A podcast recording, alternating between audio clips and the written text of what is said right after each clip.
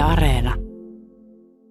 Sanotaan sillä tavalla, että hiukset hyvin, kaikki hyvin. Nyt on hiusasiat tässä vahvasti esillä. Studio AK on toimitusjohtaja Aki Korpinen haastattelussa. Se on Aki Korpinen ollut, jos mä oikein nyt muistan sinun sanoneen minulle puhelimessa, niin kampaamo hiusalalla 30 vuotta. Joo, kyllä 30 vuotta ja oikeastaan 35, jos otetaan ihan alusta asti. 16 vuotta kun meni ammattikouluun, niin siitä lähtien ja niin sanotusti ei tässä paljon muuta ole sitten kerinyt tehdäkään. Että hiuskarvan varassa tässä on oltu. Asiahan on sillä tavalla, että hiukset ihmisillä on kasvanut aivan samaan tyyliin kaikki nämä 35 vuotta. Mikä alalla on muuttunut? No kyllähän tekniikka tietenkin meidänkin alalla on sen verran, ei vaikuta hiusten leikkaukseen, mutta vaikuttaa ajanvaraukseen, vaikuttaa kassatoimintoihin.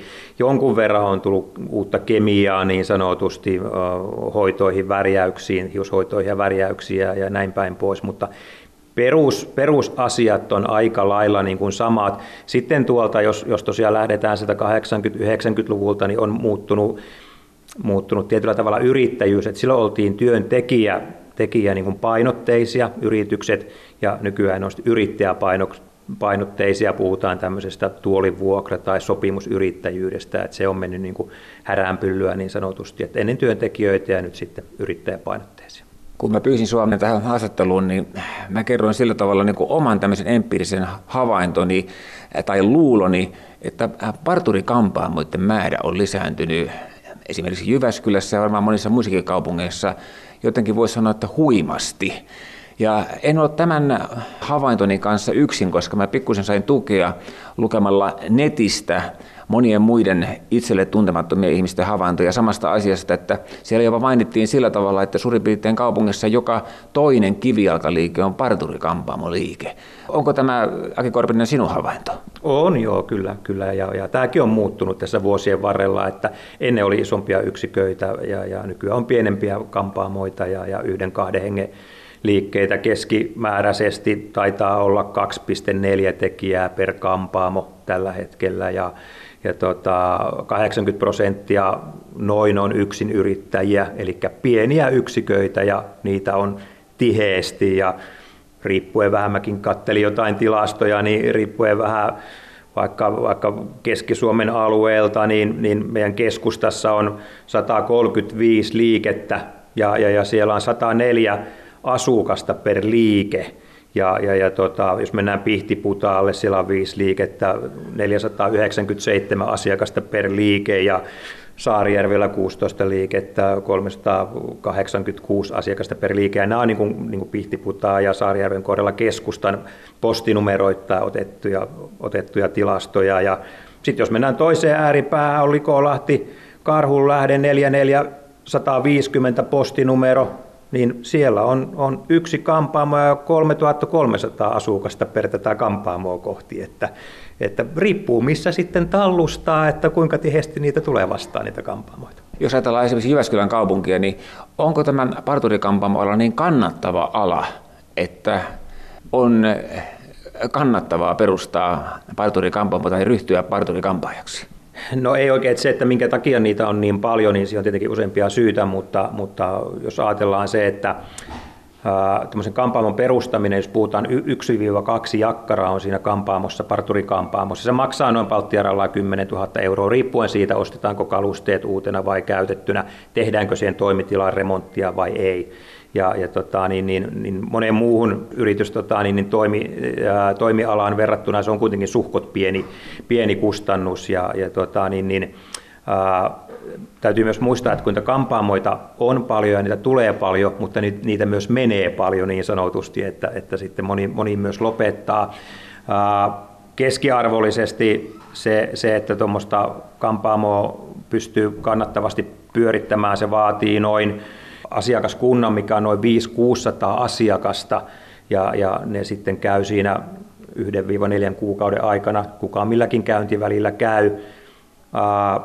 Keskimäärin voisin sanoa, että semmoinen, semmoinen kampaaja tienaa yhdestä 2500 euroon palttiaralla keskimääräisesti kuukaudessa sitten, mitä, mitä jos niin kuin ihan euroista ja rahasta puhutaan. Siitä voisi jokainen miettiä, onko se kannattavaa vai ei. Kannattavuus tulee siitä, minkälaiset kulut on jokaisella. Onko asuntovelkaa ja, ja niin edespäin.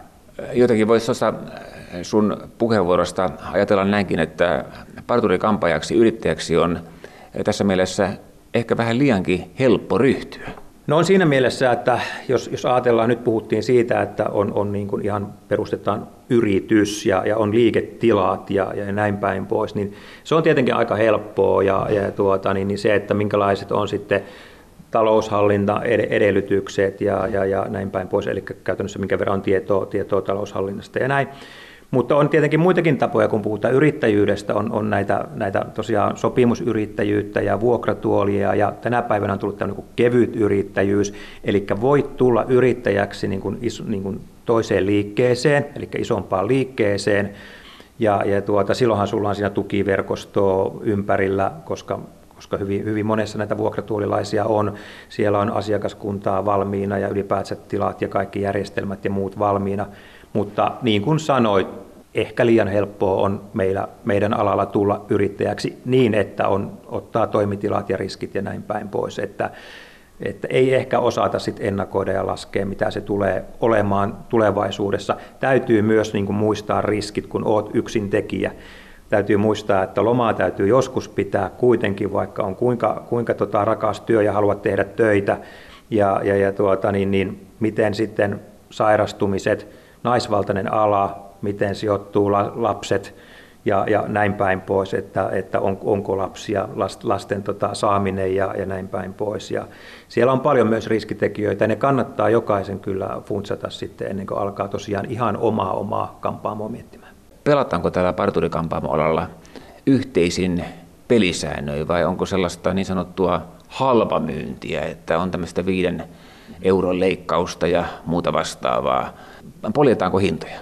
No riippuu ehkä pikkusen, missä päin Suomea asuu. Meillä täällä Keski-Suomessa ja, ja, ja niin kuin täällä, täällä tota pohjoisemmassa niin sanotusti ei niinkään. Toki kun ala on käsityöala, niin kotona leikataan hiuksia ja, ja tuota, niin, niin, niitä tehdään myös tässä yritysmaailmassa, tehdään halvalla, halvalla hiuksen.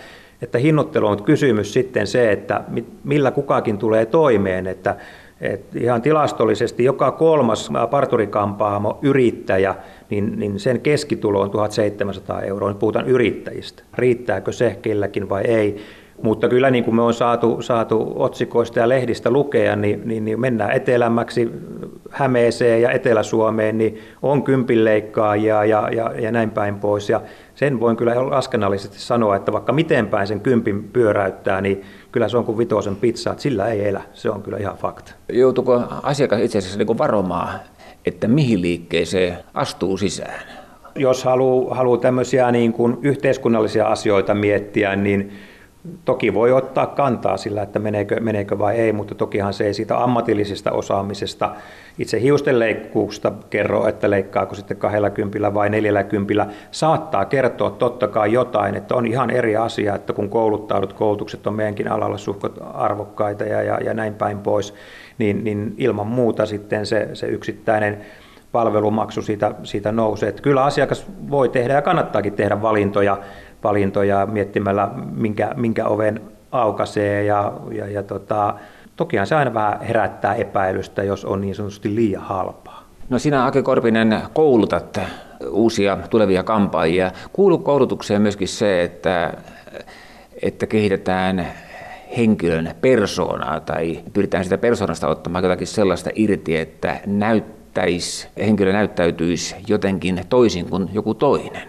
Eli henkilöbrändäys meidän alan peruskoulutukseen, jos, jos puhutaan niin toisen asteen peruskoulutuksesta, niin se ei, ei niin kuin, ää, varsinaisesti sehän ei kuulu mihinkään niin opetussuunnitelmiin eikä, eikä tutkinnon osiin eikä mihinkään tällaiseen, mutta ja, ja, ja tota, mm, tämän, tämän hetken opiskelijat, on ne sitten nuorempia tai, tai vähän vanhempia, mutta niin kuin sanoin, että meidän alalla on paljon persoonallisuuksia, niin, niin, niin kyllä, ne, kyllä ne persoonat ja henkilöbrändit sieltä tulee, tulee esiin, että kouluaikana jopa pitää joskus vähän, vähän niin kuin toppuutellakin, että, että tota, niin, niin, nyt, nyt mennään pikkusen enempi keskitietä ja, ja katsotaan, sitten, katsotaan sitten, kun ollaan valmistuneita ja näin, niin, niin, niin sitten saa revitellä, revitellä kaikki irti, mitä lähtee. Ja kun ollaan, ollaan isommissa niin kuin ryhmissä, niin, niin tietenkin silloin on kaikkia koskevat esimerkiksi pukeutumissäännöt, minkälaiset työvaatteet on ja, ja, ja sitten käyttäytymis, käyttäytymissäännöt jokaisessa yrityksessä. Toki niitä erilaisia, että joka, jokainen yritys on brändinsä mukainen ja, ja, ja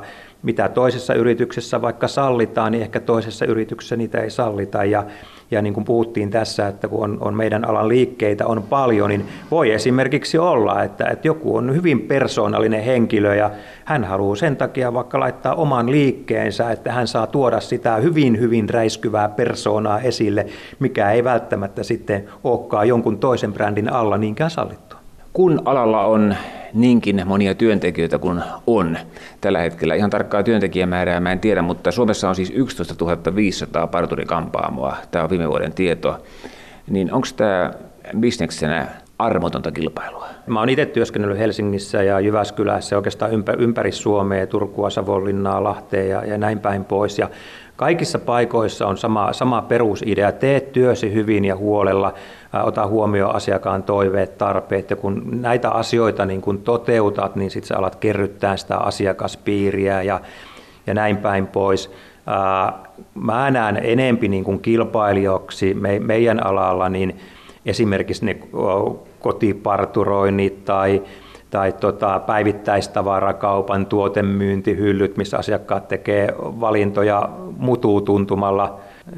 Itse kun tekee, niin saa sitä, mitä osuu tulemaan. Ja, ja, ja sitten me kuitenkin sitten ammatti, ammattilaisena täällä on käyty koulutukset niin siihen tekniseen työhön, hiusten laittamiseen, kuin sitten siihen tuotteiden opastamiseen ja, ja, ja näin päin pois. Jos mietitään, että laitetaan vaikka kampaamokäynnissä palttiaralla 100 euroa, otetaan väriä tai kiharaa, että sitä osattaisiin oikein kotona myös hoitaa, että se väri säilyy parhaalla mahdollisella tavalla, tai ne kiharat ja, ja, ja hius noin niin kuin muutenkin, niin mä, mä en niin kuin näe, näe sitä noin. Ja, ja, ja tota, niin kuin sanoit aikaisemmin, että me myös koulutetaan tälle alalle uusia tekijöitä.